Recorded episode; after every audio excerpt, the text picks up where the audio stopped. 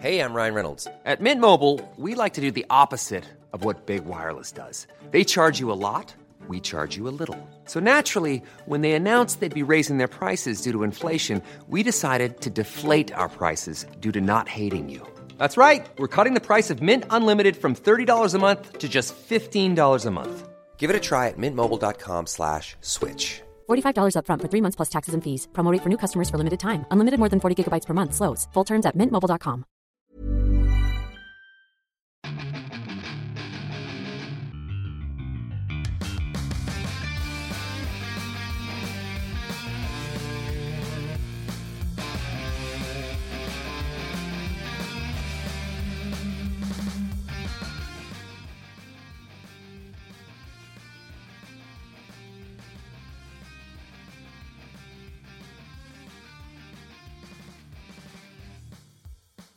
Bienvenidos a otro programa más de Fuera del Control. Así es, después de casi dos semanas de ausencia, debido a cuestiones personales, eh, uno andaba de vacaciones, el otro pues aún tiene COVID. Y pues bueno, me presento, mi nombre es Memo García, mejor conocido como Memo Hierbas, y agradezco eh, la comprensión de todos aquellos que me estuvieron reclamando en redes sociales de que, eh, ¿dónde está el podcast? Eh, hijo de tu perra madre, el podcast, ¿dónde está? Y bueno, miles de reclamos. Pero bueno, esperemos que esos reclamos se vayan contra Rodolfo porque fue el que faltó. Y de Ah, caray. y tenemos al señor Rodolfo. No, pues por algo dicen eso que una de cal por tantas de arena, ¿no? Este, Sí, que se vayan contra ti porque, porque no, no fue- es que estaba difícil. Iba a grabar el Sí. podcast solo, pero ya el tiempo se me fue y dije, bueno, ya, ni modo, ya nos iremos hasta la otra semana a ver qué es lo que puede sorprender- sorprendernos el mundo, ¿no? sí, hubo poquitas cosas ahí, este. Sí, de hecho, entre que las que quedaron pendientes de hablar de la vez pasada y luego la semana de ausencia, pues ahí hay varias cosillas de las que podemos hablar.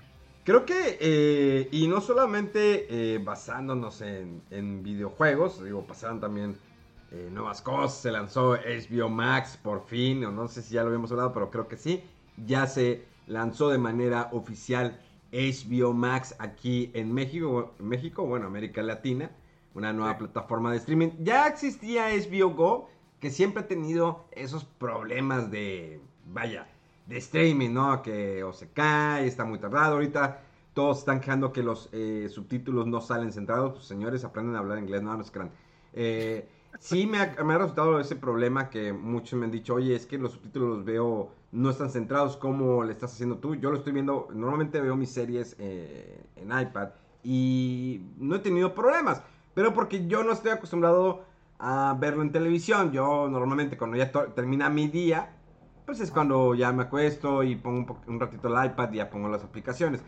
Eh, realmente HBO Max eh, está, eh, gracias a la gente de HBO que nos están dando la oportunidad de analizar esta nueva plataforma que pues si tienes HBO Go se transforma automáticamente en HBO Max. Tiene diferentes precios, la verdad está muy económico. Hay un precio que tiene con comerciales y otro que sin comerciales.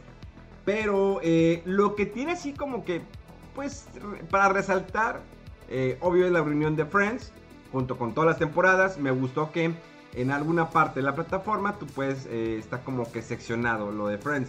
Eh, los mejores momentos de Rachel, los mejores momentos de Ross, los momentos más dramáticos, los momentos de más comedia. Entonces, me gustó, es- es- está entretenida esa parte. Está el especial también de Will Smith, La Reunión, que también ya tiene todas sus temporadas.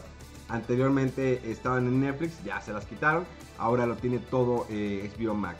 Y por ahí muchos me han preguntado sobre las an- animaciones de DC, las cuales son muy pocas las que están. Eh, muchos están buscando la serie animada de Batman, solamente está la película, donde creo que fue la, eh, donde está haciendo su participación eh, Mark Hamill con la voz de Joker. Y bueno, obvio todas las películas de DC, igual la de la Liga de la Justicia, el Snyder Scott, que a todo el mundo le fascinó. Y bueno, tiene otra que otra serie. eh, estoy viendo la de mm, la de la zapata, la de esta niña Kukok, que salía como Penny Ah. en The Big Bang Theory. Sí, sí. Eh, ya me la aventé, digo, en tres días la terminé. eh, bueno, fuera que me la aventaba a Cuco, pero no, me aventé la serie. Y creo que ella dentro del cabello, digo, para hacerles un resumen de la serie, es una zafata que eh, es muy borracha, muy fiestera. Eh, y un día conoce a un pasajero, eh, resulta que se va con el pasajero y al día siguiente cuando despierta el pasajero está muerto. De ahí empieza una cadena de, pues, de problemas, ¿no? Para hacia ella. creo que está, todavía la vemos muy centrada en su personaje de, de Penny. A excepción que sí, aquí es muy mujeriega, es mujeriega, pero es muy de la vida galante, ¿no? Le gusta la fiesta, conoce a alguien, va unos, pero no quiere eh, tener una relación. Entonces, digo, la serie tiene sus momentos, llega un momento en que empieza a odiar el personaje de Kuko, la neta que sí, eh, por conflictos familiares, por su problema con el alcohol. Eh, es una serie que pues, en dos, tres días te la puedes aventar rápido. sí llega a estar entretenida. Y es como que la más destacable que he visto hasta ahorita de HBO Max. Eh, también está la de Sex and the City, la versión remasterizada. O sea, le eh, que te iba a decir. Que, que sale eh, de que HD Remaster, porque la única forma de conseguir esa antes de estas plataformas, pues era, creo que nada más había versión en DVD. Y pues de que las, las, los capítulos están en, en aspecto así de 4.3, ¿no? Y pues sí se veía, haz de cuenta que casi creo grabadas así de la tele, ¿no? O sea, para hacer calidad de DVD se veía muy, muy deficiente. Y no, no he probado ahorita este, verlas de HBO Max, pero sí me llamó la atención que estaba listada y que decía como que este, remasterizada ahí en HD, o no me acuerdo cómo dice, sí dice remaster, ¿no? suena, suena como término que usan para los juegos. Para los videojuegos, sí, me hizo raro de que eh, versión remasterizada. Pero lo cual está bien, digo. Creo que tal vez las nuevas generaciones es una serie muy enfocada más a las mujeres que a hombres, sin embargo es para todo público. Bueno, obvio que para menores de edad no.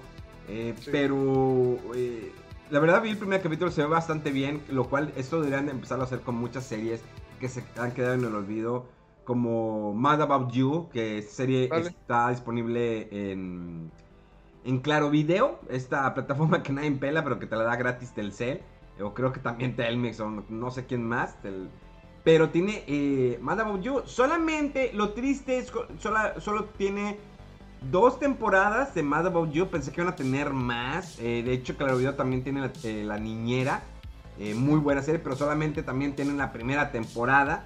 Eh, no sé si por qué no han renovado o porque realmente la plataforma no está funcionando, no lo sé. Pero son, son series que a lo mejor deberían meterle un poquito eh, de cariño, porque son series clásicas, ¿no? A pesar que digas, no, es que la niñera es un refrito porque la hemos... Sí, pero es la niñera. Creo que mm, la protagonista se ganó el corazón de mucha gente, es una comedia muy buena. El mayordomo es el mejor de la, de la serie, la verdad su personaje está increíble. Y también la Babok, e, e, ese, el, el, bueno y el mal, o sea, cómo se atacan los dos. Eh, la, abuela, la abuela Guetta, la mamá de, de, La Frida, ¿no? ¿Se llama? Sí, es, es, una serie que está increíble, está muy buena, tiene muy buen humor, tiene muy, de repente tiene un doble sentido, ¿eh? Sobre todo con el mayordomo. Claro.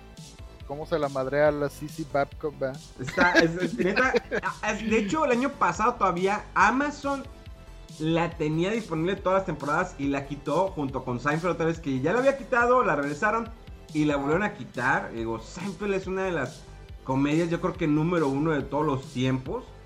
Y está curioso que no la tengas otra vez en una plataforma. No sé si ya le salió muy cara, no tengo la menor idea. Eh, y pues bueno, eh, también en esta semana, digo, pues cerrando ya es Biomax, es una plataforma que todavía le falta que le metan un poquito más. Eh, se me hace todavía un poquito lenta en la cuestión del streaming, pero bueno, va despegando. creo que en Estados Unidos como se estrena una película sale totalmente en la plataforma. Creo que lo veremos con la película de Matrix, con los estrenes va a estar disponible en la plataforma. Nos vamos a otra plataforma que es Disney Plus. Eh, Disney Plus esta semana estrenó de Black Widow. Eh, como saben, Scarlett Johansson, que eh, la verdad me gusta mucho esa actriz. Es mi, mi, crush de muchos años, desde que la vi Perdidos en Tokio o Lost in Transition, Transition, algo así. Translation. Translation, que es de Sofía Coppola junto con Bill Murray. yo estoy enamorado de esa mujer. Eh, pues obvio es su personaje y para los que preguntan, esa película está ubicada antes de la de creo que Piedras Infinitas, eh, bueno, la última Vengadores. Sí, eh, ya ven que son dos partes. Es que no me acuerdo cómo se llama la primera parte. Eh, está ubicada antes de eso.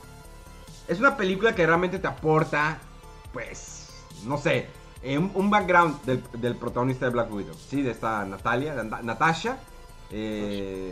conoces más del personaje, su familia, sus orígenes. Pero no ves cómo fue su entrenamiento. Solamente dan algunas cosas. Es una película totalmente acción, sí, acción bastante exagerada, brincos y todo, que la hacen ver casi como superhumana. Eh, muchos, han de decir, eh, muchos están diciendo que es una película pues bastante feminista porque eh, está, son puras mujeres, las mujeres son las malas, las mujeres son las buenas. La verdad a mí, yo fue lo último que noté, se me hizo entretenida, les digo, Natasha la conoces desde otra perspectiva eh, conocer su familia, un poquito de su background, de su historia. Eh, tiene un buen desenlace, porque les digo, conecta de alguna manera con la de los Vengadores. Y obvio tiene una escena post créditos que te dice que no aporta mucho. Sí y no, está curioso. Tendrán que ustedes verlo y ya, ustedes ya definir. Pero les digo, es una película entretenida yo la siento más como para película casera, como que para cine. Mm, bueno, es que realmente ya nos acostumbramos a ver las películas de cine, a verlas en plataformas. Eh, y con eso que hay tantas plataformas como Cinepolis Click, Netflix, Amazon, Disney Plus, ahora es Biomax. Eh, obvio que en Estados Unidos hay más, porque está Hulu, donde tienen Animaniacs.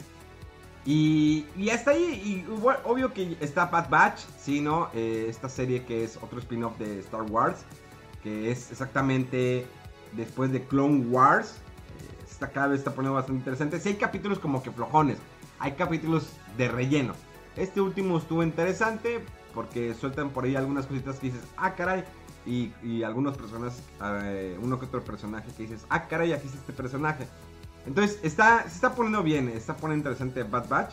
Y pues otra vez, eh, ya casi para cerrar toda la cuestión de las plataformas, como saben, se estrenó una... Como un spin-off de Los Simpsons, ¿no? Con, eh, que está basado con personajes de la serie de Loki, que ya está casi a punto de terminar. Que la verdad, Loki me ha sorprendido mucho más que WandaVision. Más, eh, mucho más que la del Capitán América en The Winter Soldier. No, no, es este... Bueno, el, pájaro volador y el de Winter Soldier. No es que la verdad no me, no acuerdo del personaje. Falcon Soldier o Ándale, de Falcon, de Falcon and the Winter Soldier, ándale, exactamente. Algo así. Bueno, Loki me ha sorprendido total, totalmente. Muy buena, recomendable. Eh, tiene demasiados eh, Easter eggs, así se les dice, eh, que pueden ver en pantalla. Increíble, genial. Veanla, la verdad como que platicarles no quisiera espolear. bueno, como saben, salió un spin-off de Los Simpsons. Y en los créditos venía que la, voz de Homero Simpson es Humberto Vélez.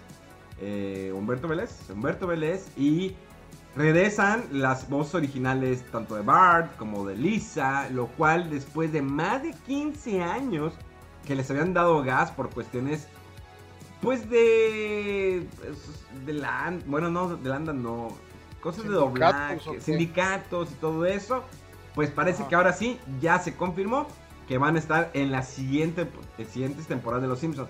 Lo cual sí le bajó un poquito de popularidad, podríamos decirlo, eh, aquí en México o Latinoamérica. Porque todos, la voz de Homero Simpson era Humberto Vélez. Eh, y ahora que están de regreso, pues se tardaron bastante. La verdad, se tardaron mucho, 15 años. Yo dejé de verla en español. O sea, soy de esos que dejé de verla en español, empecé a ver en inglés. Obvio que le perdí la pista a los Simpsons ya dije, ya, esto es demasiado abuso. A lo mejor hay buenos capítulos, tal vez. espero que en algún momento cuando la suban todas las temporadas en alguna de las plataformas. Creo que en Disney Plus no van a estar todas, sino en, Star, que es la plataforma de Fox, que ya le cambian de nombre a Star, que, horrible, bueno. Ah, esta genialidad de Disney, ¿no? Para los nombres. Sí, no entiendo por qué. Y luego, sobre todo, raro que hay otro canal que se llama Stars con Z, ¿verdad? Sí. Como que, ¿para qué esa pues, esa confusión o esa fragmentación, pero quién sabe, no sé qué desorden. Porque hasta con HBO está ese detalle, o sea, en Estados Unidos creo que eh, unas cosas están en la plataforma de HBO Max y otras en Hulu. Pero aquí no hay Hulu, entonces algunas están en Max. Este, otras cosas como que habían dicho lo de, la de Comedy Central, creo, algunas producciones de Comedy Central, como South Park y todo eso, este, se iban a ir a, a, qué plataforma, la de Pluto TV. Dices, pues qué, o sea, ¿por qué? No entiendo, pero sí, o sea, es un, es un caos ahí de, de marcas y de regiones y no sé por qué manejan así las cosas, pero bueno. Creo que eh, sí, está muy revuelto ese, ese, rollo. Mucha gente estaba esperando a ver eh, Animaniacs, porque queríamos ver el, ah. el, pues la continuación, ¿no? Digo, obvio que muchos por cuestiones eh, pues, ilegales, pues encontrar esta eh, caricatura. Hay una gran diferencia en caricatura. Porque alguien me preguntó en redes sociales, oye, ¿qué anime es ese? Y era una imagen de los halcones galácticos. Y dije, carnal, o sea, es caricatura. Es caricatura y son los halcones galácticos. Eh, creo que no viste toda la información que puse, pero bueno. No quiero quemar el nombre del, usuario, pero sí. Eh, a veces caen preguntas muy raras, muy curiosas. Y pues eso fue todo el, el mundo, ¿no? Del streaming, de las plataformas. También esta semana se estrena Space Jam. Eh, no se ah, pierdan la reseña en Fuera del Control, el programa de tele, el próximo fin de semana a la 1 de la mañana por Canal 6, que es a nivel nacional. O incluso pueden ver el programa en multimedios.com. Eh, y pues bueno, vamos a cerrar ya así a toda la parte de, del streaming, el cine, eh, las series, porque luego me voy a poner a recomendar más. Y vámonos con el. Yo creo que ese fue una notición de esta semana. Como saben, durante meses hubo muchos rumores sobre Nintendo Switch Pro. Meses, desde hace un año, dos años que. Años, sí, sí. Que ya lo estaban desarrollando, que ahí venía y luego pues, se, se, dio el estreno digital donde Nintendo dio su Nintendo Direct, como cada año. Eh, donde ya dijo, de que saben que ahorita por el momento no Sorprende Nintendo, creo que fue el jueves o el miércoles de la semana pasada, donde se pues, anuncia el famoso Nintendo Switch OLED. Que pues es como no es pan con lo mismo, pues es una mejora de pantalla, es una tiene más memoria, eh, tiene un nuevo dock donde ya le puedes conectar el cable de red, que ya no tienes que hacerlo por, eh, comprar aditamentos para poner el cable de red y tener mejor servicio online. Y de ahí, pues explota, ¿no? La gente en redes sociales, cómo nos haces eso, o sea, qué clase de mejora es esa. Y al menos, antes de hacerte el micrófono, Rodolfo, creo que Nintendo ya lo ha aplicado en muchas ocasiones, en muchas ocasiones con sus portátiles, las modificaciones, Game Boy, Game Boy Color, Game Boy Pocket, Game Boy ya con más luz, Game Boy ya colores, eh, el Game Boy Advance y luego el el Advance eh, SP, SP con más iluminación, eh, Nintendo 10, Nintendo 10i. Eh, y así nos vamos. Y lo hemos consumido y no nos hemos quejado. Lo mismo es en este caso porque recuerden que la, consola, al fin de cuentas, es una consola híbrida. Sí, que es como para ver en televisión, como para eh, jugar la portátil. A mí me emociona mucho jugar la portátil. Y ahora con una mejora de pantalla. Obvio que sí, yo no quiero, a mí no me interesa el 4K, pero pues a lo mejor hubiera exigido el 1080p ya en pantalla, ¿sí? Porque tenemos una pantalla como el PS Vita que está hermosa, ¿sí? Despliegue gráficos de colores, todo está hermosa la de PS Vita, una consola, una portátil desperdiciada.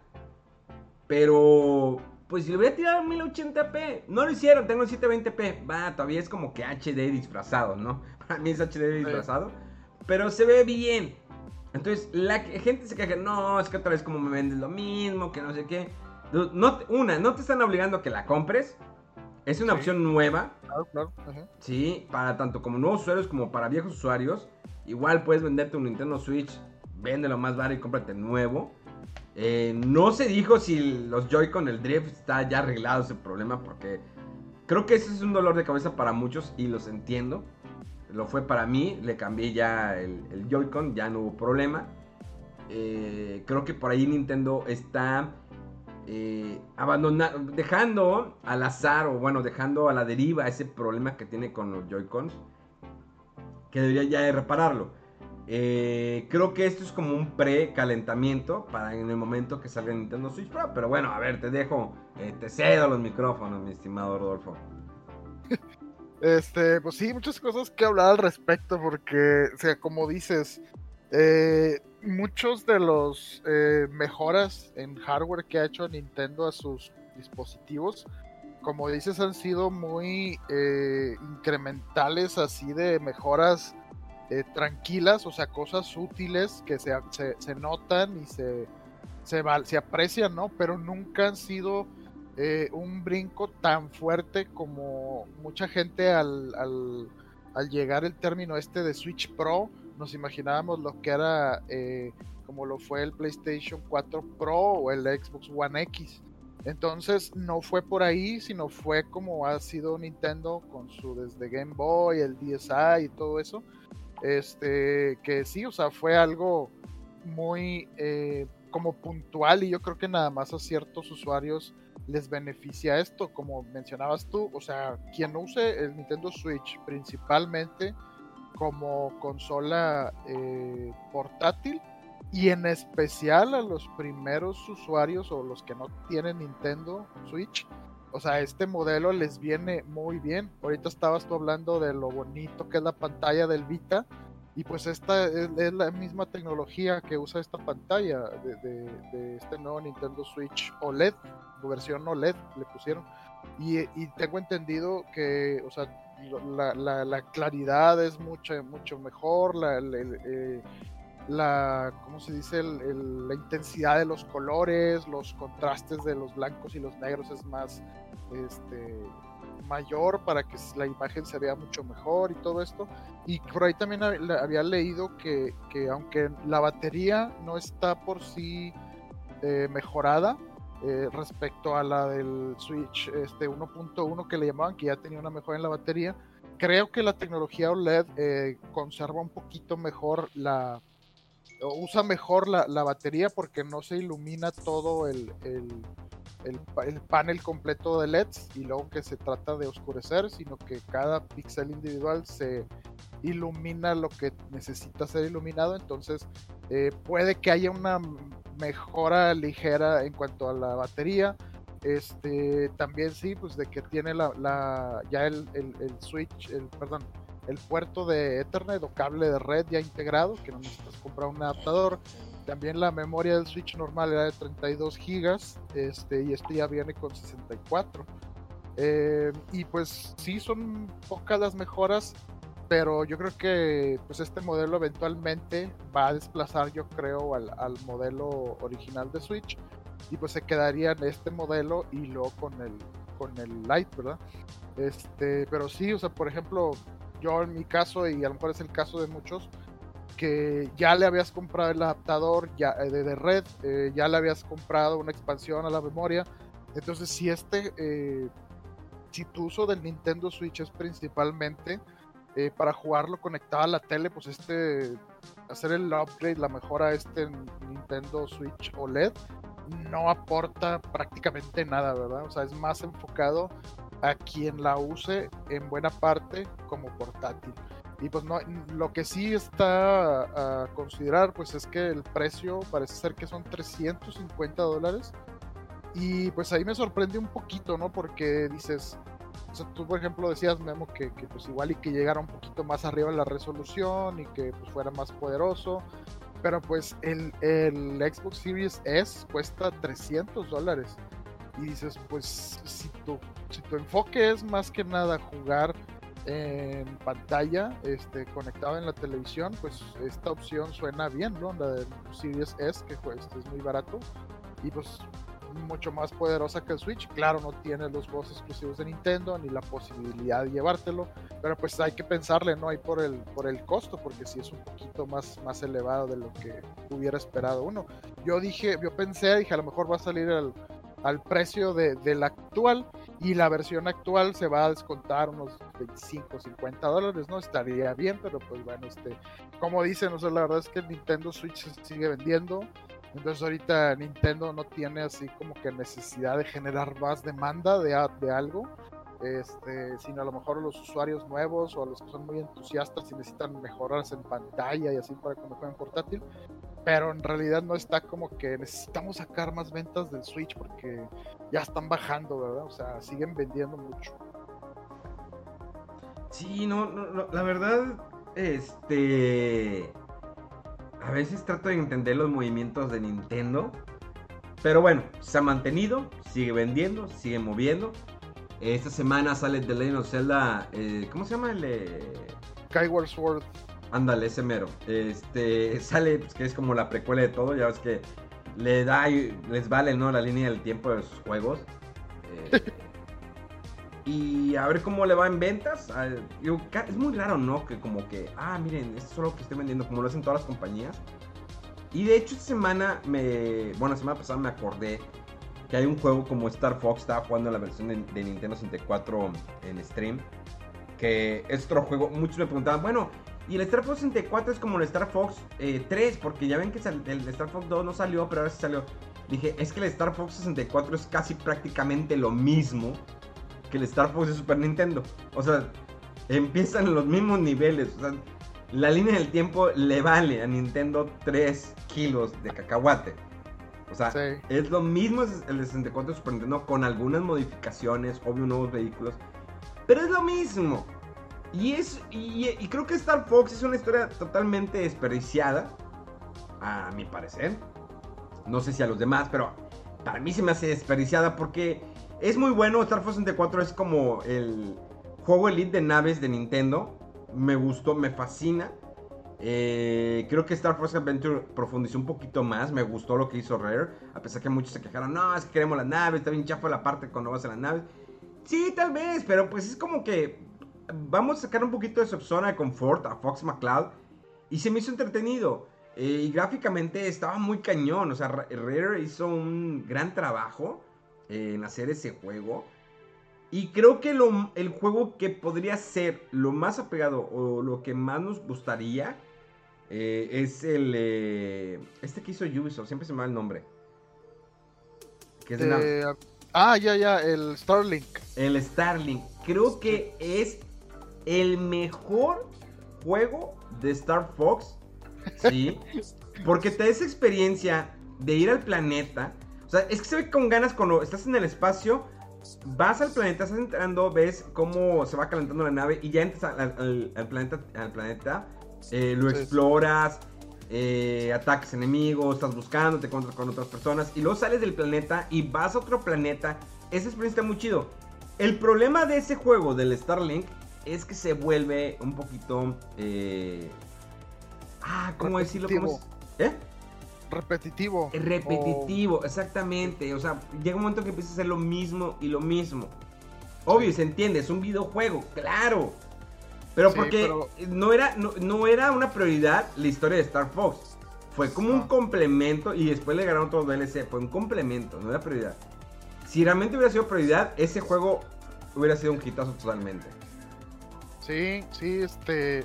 O sea, está muy divertido, tiene cosas buenas, pero sí, o sea, en realidad empiezas a hacer lo mismo en todos los planetas y cada planeta es muy, muy grande, o sea, muy grande. Puedes pasarte horas ahí, luego eh, territorio que a lo mejor ya recuperaste, este, se lo vuelven a, a, invadir, ¿no? Los, los, malillos y tienes que como que cuidarlos. Entonces es como que hacer muchas veces lo mismo en muchas partes, en muchos planetas, muchas veces. Y, y sí, o sea, sobre todo cuando terminas el juego, este, como que sigue todavía esa misma progresión o esa dinámica, ¿no? De que, ah, pues me faltó ver todos los planetas, pero igual, este, de repente, ah, ya están invadiendo no sé qué planeta que ya habías, este, como que sacado los malillos de ahí y otra vez, y, y o sea, está, las mecánicas del juego son entretenidas, pero es lo mismo muchas veces, mucho tiempo, y, sí se llega a ser monótono. Este, yo, la parte de, de, Fox, este, pues se me hizo muy padre, muy divertido, ¿no? Ver la nave y la música, el especial y todo, este, que, que hace el guiño ahí a la franquicia original. Eh, está muy padre, pero sí, o sea, y aparte, pues misiones extras que, que no las he comprado todavía. Pero sí, o sea, saber que, que, es prácticamente la misma dinámica del juego, aunque sea ahí con Fox y todo, pues dices, ay, que otra vez da flojerita, ¿no? Este, pero pues quién sabe, a ver si, si Nintendo les suelta ahí la franquicia a, a Ubisoft de Star Fox para que hagan algo así como lo hicieron con los este, Mario Rabbits, ¿no? Que ya, ya viene el segundo juego. Y la verdad es que pues, sí, le, sí le pusieron ahí mucho cuidado, ¿no? Ahí está muy bien hecho ese juego. Este, pues a ver si, si de casualidad pasa lo mismo con, Fox, con Star. Sí estaría eh, bastante interesante que por ahí y de repente Nintendo soltara. Es muy especial Nintendo con sus IPs. No se la suelta a cualquiera. Ya ven Metroid. Eh, lo que sucedió, cancelado Metroid 4, eh, Prime 4. Y bueno, ¿sabes qué? Ahora otro estudio. Yo creo que este estudio sí la va a hacer. Y. Y pues ya ven, eh, creo que el, creo que el estudio desarrollador que más cuidó las IPs de Nintendo creo que fue Rare. ahí lo tuvimos con Donkey Kong Country, ¿no? hizo un gran trabajo con el 1, 2, 3, Donkey Kong 64. Eh, con Star Fox Adventures, insisto, a mí me gustó mucho. Es, fue sacar, les digo, de su zona de confort a Fox McCloud y ponerlo en una aventura, conocer, profundizar, ver otros planetas, todo ese rollo. Tal vez no era su fuerte hacer un juego de naves o simplemente quisieron que tú no te enfocaras tanto en el juego de naves. O sea que, no, no, enfócate en este mundo que es eh, andar en un juego de tercera persona, en una aventura, explorar, mejorar este, tus habilidades, todo eso. Eh, y sí, yo creo que eh, hoy por hoy Rare va a ser la mejor compañía que le dio bastante cariño a las IPs de Nintendo. Digo, pues ahorita ya sabemos que está con, con Microsoft, ya no está la misma gente de antes. y obvio que es difícil que en un estudio se mantenga la misma gente, ¿no? Pues quieren evolucionar, quieren crecer quieren probar otras cosas.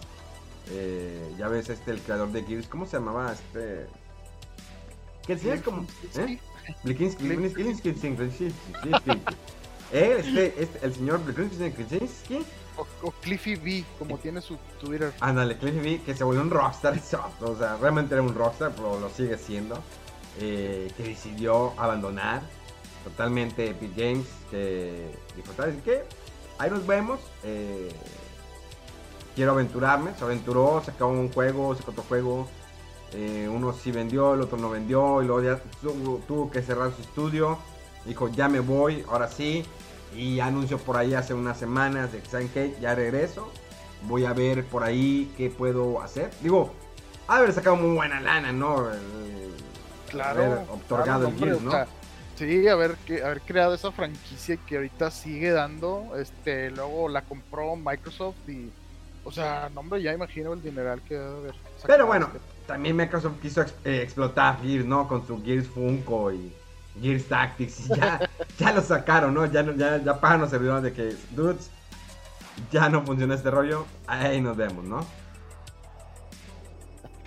No, pues quién sabe. O sea, a mí se me sigue haciendo divertido el, Gears y de hecho ya lo he comentado también. Seguramente polémico que me gusta más que Halo. Pero pues para todos hay, digo, o sea, sigue vendiendo el Gears también, pues Halo no se diga. Sí, eh, sigue vendiendo, exactamente, digo, ya ves, digo, a muchos no les gustó el Judgment. Eh, ah, que malo. Ah, mira, Gears me perdió después, mira, yo creo que el 3 cerró para mí, ya jugué el Judgment pues, por obligación y los demás.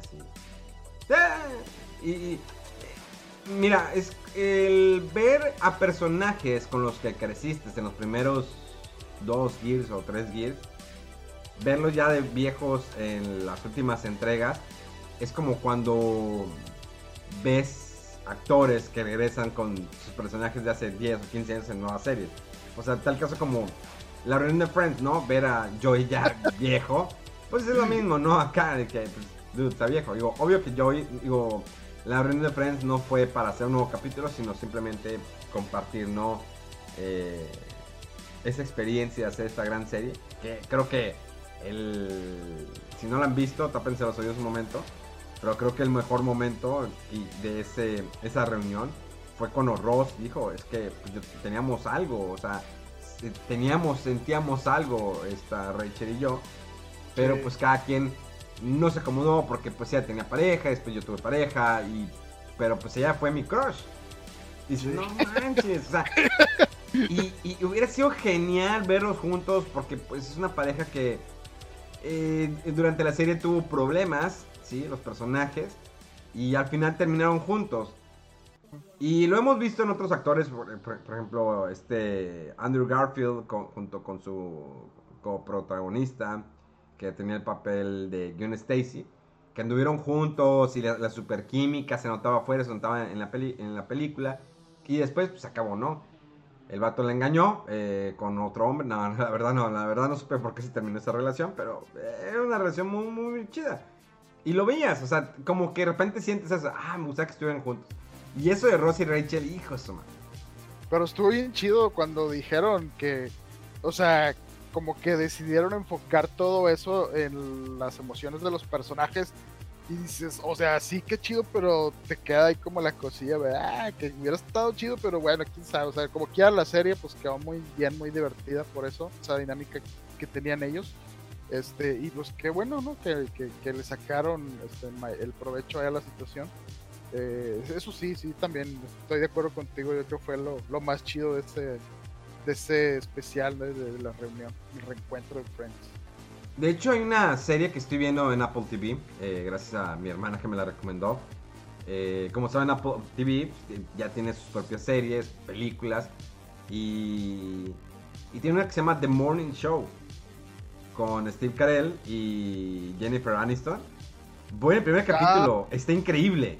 Sí, está buena. Está muy buena. O sea, estamos tomando en cuenta que habla sobre un noticiero, que es The Morning Show. Eh, Sí. Toca temas relevantes y temas fuertes de la actualidad. Eh, yo le recomiendo, vean el primer capítulo. Si el primer capítulo no te gancha, déjala. Pero, pero, eh, ver a, a esta Jennifer Aniston en otro papel, con ese toque que tiene Rachel. O sea, desafortunadamente cuando ves un personaje, a una actriz, interpretar a un personaje durante tantos años, pues tu mente la encajona y dices, no, Rachel la veo en todas partes, sí. O sea, cuando hizo esta película, es Rachel. Es porque, Sí. pues, es difícil, a menos que le metan mucho drama. Pero la verdad, muy bien. A mí me sorprende Steve Carell. O sea, Steve Carell eh, lo conocimos por eh, Virgen de los 40, hizo la serie The Office. eh, ha estado involucrado en muchos proyectos, ha hecho drama el dude y me ha sorprendido. Y en esta no me deja de sorprender. La verdad, qué buen papel de este hombre, Steve Carell. Denle la oportunidad si tienen la aplicación de Apple TV. eh, igual, descarguen, digo, los primeros 30 días es gratis. Pero está buena. La neta, a mí sí, sí me gustó, sí me agarró y pienso ahorita eh, seguirla viendo. ¿no? Ah, chido, ¿no? Pues a ver si la checo también. Este, a mí la verdad eh, vi, ¿cómo se llama esta que hizo en Netflix? Que es como de... Un comandante. Sí, de, de, de Ah. conquistar el espacio. Híjole, la primera, dije, la primera, el primer capítulo que vi, dije más o menos, pero le voy a dar chance. Y el segundo, no, el tercero, no, o sea, la verdad la abandoné. No Yo me también. gustó. De- No, no me gustó. Este, y, y como vi esa de, de Morning Show y dije, "Ay, no sé si también como que ya lo traen de Steve Carell, Steve Carell, pero ahorita que dices que está chida, Sí, güey, eh, la, la checo. Está más, es, o sea, sí, es drama con toque comedia, pero es más drama. eh, Les digo, está buena. Sí, la que hizo para Netflix, malísima. Sea, vi el primer capítulo súper forzado y luego el segundo de que, ay, no, no. O sea, No. es porque ya no pueda ver a Steve Carell como comedia, pero siento que no era buen guion, no era buena historia. No está eh, divertida, está chistosa, sí. Sí, Y luego sale, de hecho, también esta Phoebe, ¿no? Exactamente. de su esposa, pero como que nomás sale poquito al principio y luego muy ocasionalmente y no, no sé, no hay así como que ni gracia ni química, no sé, no, no me gustó la serie esa. Este, oye, ahorita, antes de que se me olvide, la vez pasada que mencionaste de Apple TV, digo, a lo mejor ya la viste, pero la serie esta de Ted Lasso es muy buena. Neta, Sí, está muy, está muy ¿Cómo se llama? Ted Lasso. Ted Lasso. T- T-E-D y luego Lazo con doble S. Sí, sí, fíjate que Ted Lazo está, está buena. Yo oí la recomendación por ahí y la chequé y sí, sí me la aventé toda. Este, está divertida, está como tierna, está bonita la serie y tiene ahí un poquito de drama. Pero está, está bien hecha la serie y pues sobre todo ahí de que, pues no sé, como el, choque ahí raro, ¿no? Se trata de un un entrenador de... O sea, como que él era conocido por eh, ser entrenador de fútbol americano, pero por azares del destino va a entrenar a un equipo de soccer en Inglaterra. Está padre ahí las situaciones y el choque cultural y así. Este, Burrow is a furniture company known for timeless design and thoughtful construction and free shipping, and that extends to their outdoor collection. Their outdoor furniture is built to withstand the elements, featuring rust-proof stainless steel hardware, weather-ready teak, and quick-dry foam cushions. For Memorial Day, get 15% off your Burrow purchase at burrow.com slash ACAST and up to 25% off outdoor. That's up to 25% off outdoor furniture at burrow.com slash ACAST. padre ahí para que, para que la cheques en Apple TV. De hecho, en Apple TV te pone lo, lo que es el trending, de que, qué es lo que más está viendo, y te pone todas las plataformas de Big Bang Theory, Black Widow. eh, había, híjoles, The Tomorrow War, esta película que es con, eh, ¿cómo se llama este actor? Chris Pratt, ¿no? Chris Pratt. Y sale este JJ Jameson. Es como que ya lo conoces, ¿no? Como JJ Jameson, ¿no? Este J.K. Simmons. Ajá. Es una película que creo que es una gran apuesta. No sé cuánto habrá costado, la verdad, pero qué mala película. La premisa es muy fácil. Eh, gente del futuro viene a gente del pasado para decirles, ¿saben qué? Viene una guerra muy cañona. Necesitamos su ayuda. Esa es la premisa. Chris Pratt es, es un soldado que eh, fue, fue militar y todo el rollo. ¿Qué es lo que pasa con el problema con esta película? La idea no es mala, eh, el problema es la ejecución de la idea. Eh, pues hablan de invasión extraterrestre. Llega un momento que ya la película se hace como que ah, ya está muy churra. Eh, les digo, la premisa dice, está bien, está, está interesante la idea que juegues con el tiempo. Y obvio que empiezas a pensar como volar al futuro, ¿no? Y si te ves en el futuro, va a haber una paradoja. Y sí como que tocan más o menos eso. Pero es X, la cosa es pelear contra Alex. Lo cual, pues bueno, obvio con el paso de los tiempos hemos visto que la tecnología ha avanzado mucho. eh, los efectos de computadora están muy cañones, así ya real, ya evitan hacer cosas así, eh, visitar lugares. Ya es muy rara, ¿no? La película que va a lugares específicos a grabar. Mm, a menos que sea una eh, drama o una comedia eh, o algo de deportes, pues pueden ir a locaciones. Pero ya cuando son películas de ciencia ficción, ya, ya no le meto tanto croma. O sea, hago un cuadro verde y todo lo demás, ¡pum! ¡Vámonos! La película, digo, empieza a chapear a mi. A, los primeros 20 minutos dices, oh, ok, está bien, está bien la idea. Y ya cuando llegan al futuro es cuando dices, ah, ya empiezan los balazos, bla, bla, bla. Empieza a quitarse el nudo, empezamos a quitar el nudo de- del argumento, del por qué eh, tienes que ir al futuro, por qué todo este rollo. Y termina como un churro, neta, como un churro. Creo que casi, casi me hace más entretenida la primera de Sharknado que esta película. Yo estaba adelantándole cada 15 Ah, su- segundos. O sea, era Oye, que es muy larga. Una hora y cacho, casi dos horas. La verdad es como que ya te iba al final de que, ah, las secuencias de acción dices, ah, balazos. Y ya lo estaba adelantando, o sea, no sé por qué. Digo, qué bueno que me da esa facultad. Digo, pues en el cine no puedes hacer más que tragarte toda la película. Pero en, en la plataforma fue de que, ah, le voy adelantando. Tas, tas, tas, tas, tas, tas. Ok, balazos, balazos. Uy, me brincó el alien. Uy, ya se murió el alien. Tas, tas, tas, tas, tas, tas, tas. Ah, esa es la fórmula para matar a los aliens. Ay, pues, pues qué, qué, qué chido. Tas. Llegué al final y fue de que, ah, bueno. Chris Pratt, creo que los peores churros que has tenido, esta es la que más me decepciona. Eh, bueno, ahí tiene otra del, del espacio, ¿no? Que el vato se despierta y resulta que es el único que va en una nave que se va a muchos años en llegar a otro planeta. Ah, sí, la de Travelers, creo que se llama. Ándale, que Esta- La de los Juegos del Hambre, ¿cómo se llama? Con esa morra que, pues, la, que también sale en X-Men, ¿no? Que, es, que se creció mucho de que Sí, sí, sí. tengo que ser protagonista y... La neta, la chava ya como que ya me cae mal. Digo, no conozco a la actriz, pero ya me cae mal por... No sé, la verdad no sé. Este, también se me hizo al final muy forzada, la idea no era mala. Oh, pero bueno, es una- son películas de ci- ciencia ficción. ¿Qué esperas de una película de ciencia ficción? Pues obvio que todo es ciencia ficción. Pero no sé, lo sientes forzado. Entonces la la de Guerra Total, este, Tomorrow War, empiecen a ver. Si en los primeros 20 minutos no te amarra, no te intriga, déjala, neta. No desperdicies tu tiempo. O sea, hay mejores cosas que ver en Amazon Prime que te avientes la de Tomorrow War. ¿Sí? Eh, y pues ya, creo que ya eh, tenemos por ahí todo. Igual puedes ver Acapulco Shore, otro churro más. Hablando de churros. es que no sé si está, qué está mejor, de, de Tomorrow War o Acapulco, Acapulco Shore. Todavía con Acapulco Shore te puede hacer una chaqueta mental y pues, con el Tomorrow War es como que, ah, bueno. Y pues ya hasta ahí, no sé si hay noticias, noticias que te quieras aventar del mundo Pues, del gaming.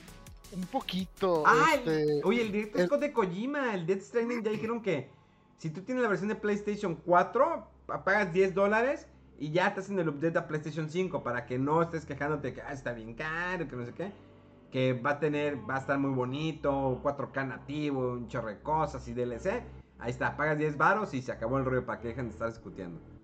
Sí, es- eso era más o menos lo que iba a comentar del State of Play, ¿no? Que hubo, este, pues que ya habían anunciado este Death Stranding Director Scott, que, pues curiosamente, ¿verdad? Dicen, bueno, en realidad Kojima fue el que lo sacó, ¿cuál Director Scott el primero, ¿verdad? O sea, lo, que- no salió fue porque no quisiste, pero bueno, es como que la versión definitiva o mejorada, o como le quieran decir. Este, creo fue lo más relevante en este State of Play que hubo. Eh, también el pues el look así más eh, con más detalle, ¿no? A Deathloop, el exclusivo este de, de PlayStation 5. Pero fuera de ahí, la verdad, estuvo como que muy, muy, muy agüite el, el evento para mí, personalmente. Este, bueno, nomás, por ejemplo, se vio un poquito más del juego este de Sifu, que es el como de, de karate ahí, que parecía, yo lo que interpreté por el trailer, eh, como que cada vez que te pegan, como que envejeces. Pareciera eso, eso, o sea, es la, esa es la impresión que me dio, que me dio, perdón, o así está editado el trailer, ¿no? Pero pareciera que también como que te haces más fuerte entre más viejo eres, no sé, está, está curioso, pero como que tienes menos agilidad. Pero se ven muy padres la- las peleas en ese juego de Sifu. Y bueno, como mucha gente lo, lo, lo quería ese juego y pues anunciaron que se retrasa, o bueno, no recuerdo yo que, que hayan dado a lo mejor una fecha fija, pero lo tenía como que ya mero salía y resulta que va a salir para el próximo año.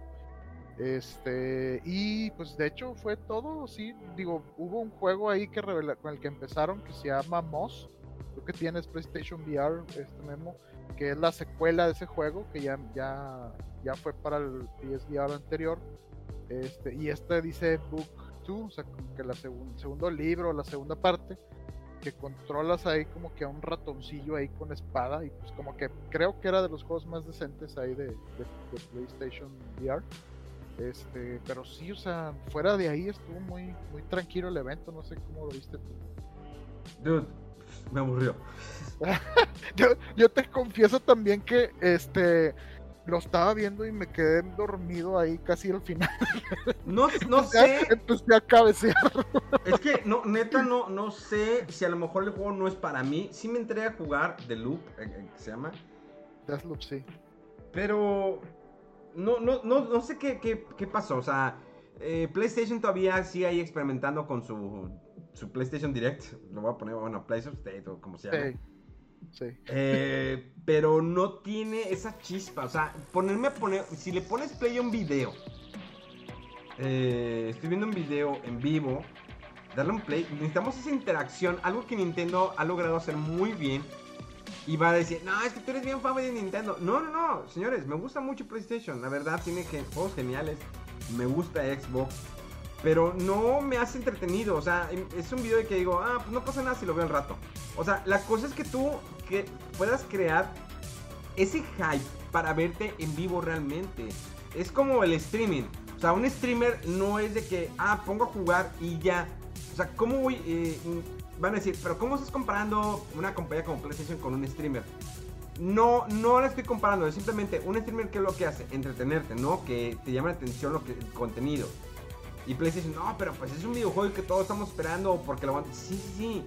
Pero estamos hablando de que si haces un Play of State porque no estuviste en el E3 y quieres hacer algo diferente, dude, vamos a interactuar un poquito más. O sea, no hay que perder ese contacto con la persona, porque nunca vi a alguien, hasta que se acabó el Play State, lo sale un vato que está en su cuarto o en su casa, y empieza, bueno, pues esto fue, estuvo chido, ¿no? Ahorita vamos a ver, vamos a platicar, vamos a cotorrear. Pero durante de fue como que. Ah, ah.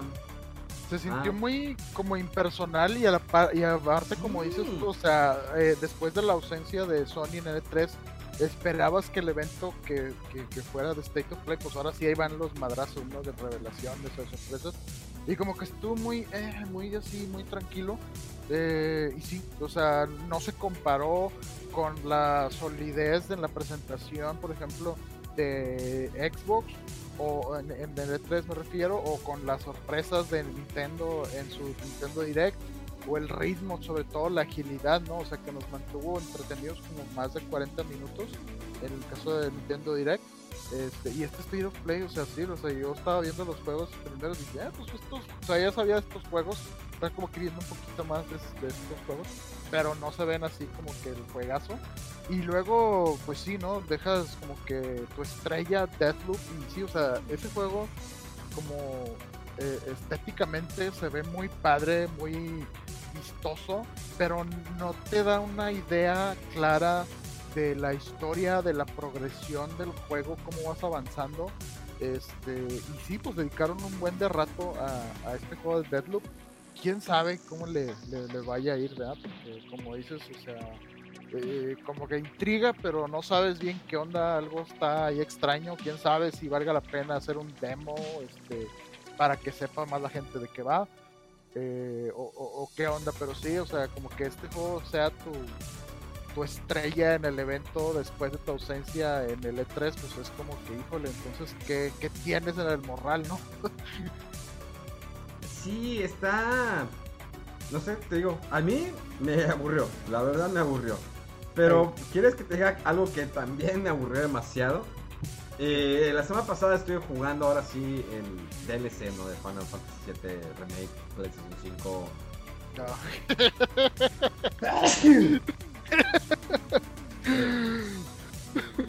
No, no me acuerdo ni cómo le pusieron el nombre, ¿no? Pero bueno. Intergrade de HD Eh, sí, Remaster, no el sé in- qué. integrado, remasterizado, remake. en- Para, en para. Play 5, sí. Bueno, jugué, jugué, jugué. Jugué el DLC de Ajá. Yuffie. Sí. Híjoles, qué aburrido está. No, es que el problema, creo, me dicen, no, no, es que tú ya eres grande. ese tipo". No, no, no, no, no. O sea, me gustan los RPGs. Ya obvié, o sea, ya acepté la parte de que ya no es por turno. Está bien, está entretenido. Digo, es un juego de botonazo. O sea, estás pegando y "Bue, bue, bue", te lo llevas hasta la. Está bien, no hay problema. Está ok. O sea, mira, el remake, este, el Inte- Integrate, sí le dio una mejora. Ves, se ve mejor el juego, se ven mejor las puertas. Que esa conversación se me hace tan idiota, pero bueno. Ok, se ven mejor las puertas. Ok, hay más eh, personajes que no eh, se juegan. ok, está bien, está bien. Pero juegas el DLC, que está muy forzado. Claro que Yuffie te enamoras de la morra, o sea, con su trajecito. O sea, es- es- se ve increíble gráficamente. Pero ese DLC no aporta absolutamente nada. Los jefes son aburridos, ¿sí? Si lo juegas en modo clásico, clásico entre comillas, porque pues sigue siendo un juego de botonazo. Va papá, se va golpeando. Eh, su juego tan lineal, ¿sí? Me dice, pero no, pero es que Final Fantasy VII también es lineal. No, eh, de cierta manera el original no era tan lineal. A pesar de que si te pasas el segundo disco, pues ya no puedes rezar lo del primer disco. Pero tienes un mapa abierto. Y aquí es como que, dude, tengo que seguir este caminito. O sea, no puedo hacer algo más. Con Eh, los de la- corredores bonitos. Exacto, y bueno, si te llegas a topar eh, con cierta parte de la historia del Final Fantasy, Final Fantasy VII Remake, eh, si llegas a ver a Barret, a Tifa, eh, pero fue de que lo estaba jugando en streaming y nos aburrimos. Honestamente, me aburrió este DLC. Que siento que no pagaría con él. Dude, ya agrega, a la segunda parte, pero saca la segunda parte.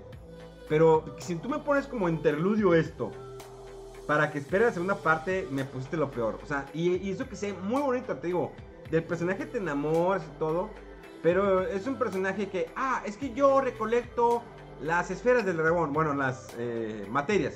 soy amante de la materia, si quiero tener la materia más poderosa que está en el edificio de Shinra. Y vamos a ir allá. Ok, bueno, tiene su equipo. Pero antes de eso, antes de empezar a ir al edificio de Shinra, le dicen, bueno, pero tienes que vencer eh, a, tales personas en un juego que es como tipo táctico. O sea, que tienes que defender tu base contra otra y atacar otra base. Entonces tienes que jugar como eso como 15 veces. Y este fue casi como dos horas en eso. O sea, en algo que no te interesa. O sea, yo entiendo los minijuegos, está bien. Pero a mí no me interesa el minijuego. O sea, yo quiero saber la historia. Quiero eh, ya empezar a levelear mi personaje. Que esté más. No, no, ahí estás. No, es que este minijuego lo vas leveleando y lo vas agregando cosas. Sí, señor. Ok, qué bueno que me haces esa opción. Pero aquí no es opción. Aquí tengo que hacerlo si quiero continuar en la historia del juego. Y dices, ah. Es neta, es neta esto. Hay muchos clichés, hay muchos chistes que son chistes que les gustan a los japoneses. Entiendo perfectamente eso. Pero hay cosas que funcionan allá y hay cosas que funcionan acá. ¿Sí? Sé que enteramente el juego es hecho por japoneses. Eh, pero sí están un poquito más cerrados. Es más fácil de digerir Dragon Quest 12 que supo, no, el 11, perdón, el 11 que supo adaptarse a las nuevas generaciones siendo por turno y haciéndolo un juego no tan lineal. De hecho, no es tan lineal, o sea, tú puedes ir donde quieras. Nada más que el nivel se pone más perro si te quieres ir allá y te van a partir en tu madre. Y puedes cabalgar, puedes correr, puedes trepar donde tú quieras, ¿sí? Y explorar. Pero Final Fantasy VII sigue siendo el juego lineal que te tienes que ir por este caminito. ¿Quieres bajar por ahí? Tienes que bajar hasta que llegues a la escalera. Pero quiero brincar. No, no puedes. Bueno, ¿y equipos? No, no puedes. Eh, no, no, no puedes. Pero ya no es por turno, ya es entretenido, ya es juego de botonazo. Sí, sí, ok, están bien. Ya, ya lo experimenté en el Final Fantasy eh, 15. Ya lo experimenté y está bien. E incluso el Final Fantasy 15 se me hace con más, eh, más entretenido en el modo de batalla que el acá. O sea, la neta. Eh, obvio tienes un compañero, Yuffie tiene un compañero, eh, tienes un nuevo equipo y, ah, soy, y ella es la jefa y exploras otra parte de la ciudad que, bueno, del lugar donde empiezas con el remake, el 7. Exploras otra parte, una fábrica, ok, y ves estos monos que están arrastrándose, que pues, quedaron en el limbo. pero neta, me aburrió honestamente no sé qué vaya a pasar con, con Final Fantasy VII Remake. Yo puedo decirte, el juego a mí no me sigue gustando. Gráficamente es hermoso, e, e, es, precioso. Y más la versión de PlayStation 5, se ven increíbles los gráficos. Se ve, tiene, eh, Square Enix sabe hacer muy bien las cosas cuando son cinemas en tiempo real. La música increíble, o sea, está muy bien compuesta. Los acordes, sí hay sus momentos emocionantes, está muy bien. Ya se ven mejor los escenarios definitivamente y sobre todo las puertas. Pero la historia de Yuffie al menos es aburrida ese DLC. Eh, yo sé que hay mucho... Y lo estoy diciendo de manera eh, profesional. O sea, personal es una basofia para mí, neta, no, no se me toca. Y de manera profesional te estoy diciendo, no vale la pena que gastes lo que cueste el DLC. ¿Sí? Y el remake yo eh, va, que baje de precio. No te pierdes de nada. Porque toda la, toda la historia del remake de esta primera parte te la puedo resumir en 10 minutos. O sea, no, realmente no avanzas mucho en el juego. Falta demasiado el juego. Y si tu idea es cambiar el rumbo de la historia, pues bueno, está bien. Entonces puede ser para mí un misterio. Va. Pero siento que eh, Final Fantasy VII Remake es un juego incompleto, obvio. Eh, vemos que falta más partes. Sí, sí, sí, pero es incompleto. ¿Cómo me entregas un juego incompleto desde un principio? O sea, si ya sé la historia, pero no, ya esta es una historia porque va a cambiar. Ajá. Ok, si para el, la primera parte tardaste 20 años, bueno, 7, 8, no me acuerdo bien. Y mete cuánto te vas a tardar para la segunda. Ok, ya tienes, bueno, ya tienes eh, el mapa, ya construiste tu motográfico, tienes todo, ok. Pero es que las primeras tres horas del juego originalmente, pues eran en Midgard. Luego sales y ya no vuelves a Midgard hasta no sé cuándo, ¿sí? Y te vas a explorar el mundo. O sea, no me puedes decir que, ah, pero ya, ya hicieron el motor y ahora sí. Es, sí, dude, pero es que la, la el, el 95% del juego es en, en el mundo exterior. Vas a otro pueblo, otro pueblo, cuevas, eh, haces un fin de cosas. Entonces, con, con esto, sigo enojado. O sea, yo en un momento que me llegó mi copia de prensa. Este. Yo cuando vi el- Perdón, se me fue. Se, se- se- neta se fue. Ah, ya. Cuando yo llegó mi, mi, eh, mi copia de prensa, ¿sí? Eh, yo había apartado mi, edición de colección. De Cloud con la moto y todo el rollo. Jugué la, la versión y dije, no, no, no voy a gastar esta lana. O sea, la figura sí me llama. Yo estaba emocionado y fue que dije, no, ¿sabes qué? La cancelo. Y se, les dije- se lo dije a la gente, denle una... O sea, miren, ya la segunda vez que lo juego y sigue sin amarrarme. Les digo, si te pueden te embellece la, mente, que se ve precioso, claro. Definitivamente es un, gran logro gráfico. Final Fantasy VII Remake. Es un gran logro gráfico. Es un gran logro musical. Eh, los personajes te, te vuelve a enamorar eh, Tifa, a Eris. Claro, escuchar la, la- música de batalla, la de jefe, está muy bien. La batalla del principio, está muy bien. Pero es un juego mediocre en cuestión de historia, en cuestión de, de, de jugabilidad. En aspecto que, pues.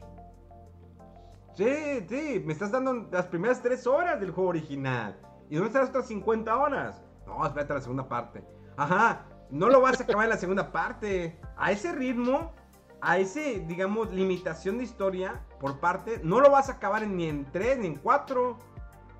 No manches.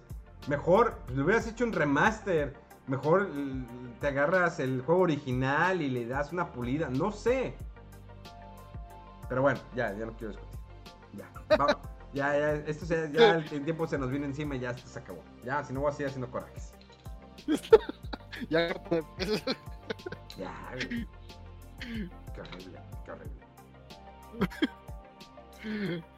ah, qué memo con tus corajes, donde ya, ya, ya, ya siéntese, señor, ya.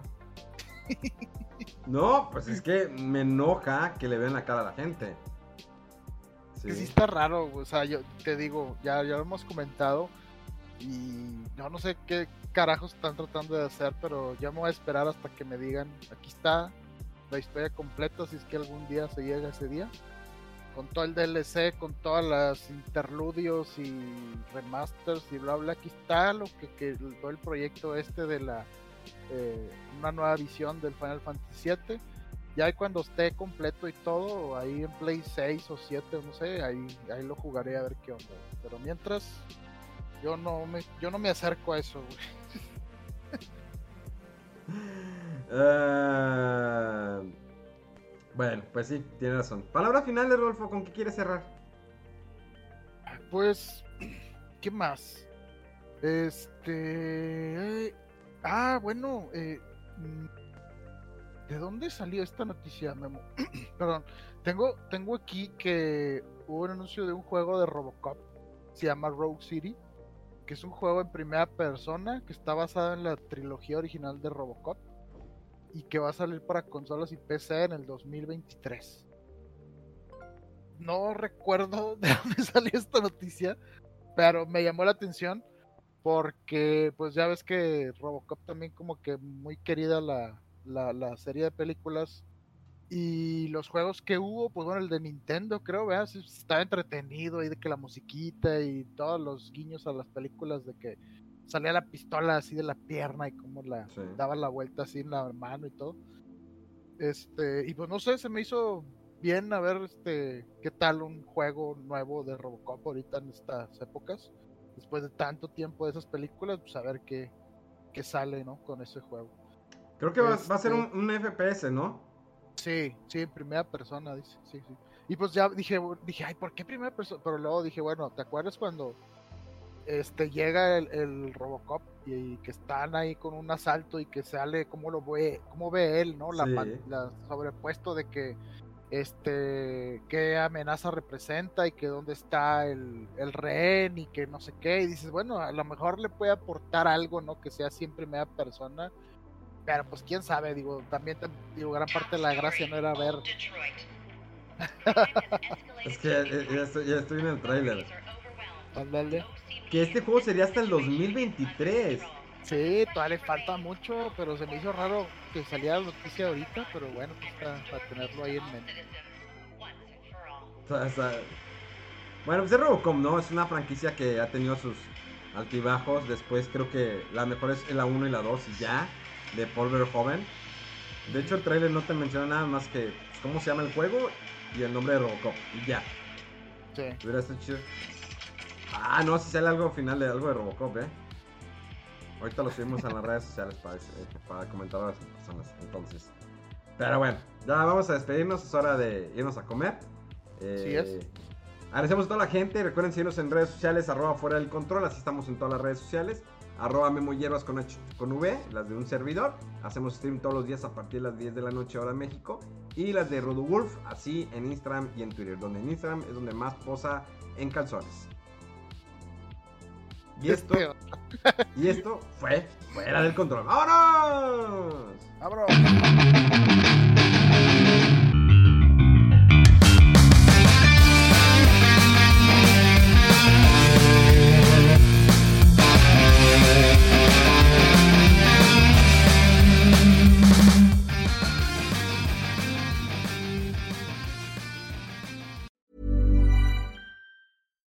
Hi, I'm Daniel, founder of Pretty Litter. Cats and cat owners deserve better than any old fashioned litter. That's why I teamed up with scientists and veterinarians to create Pretty Litter.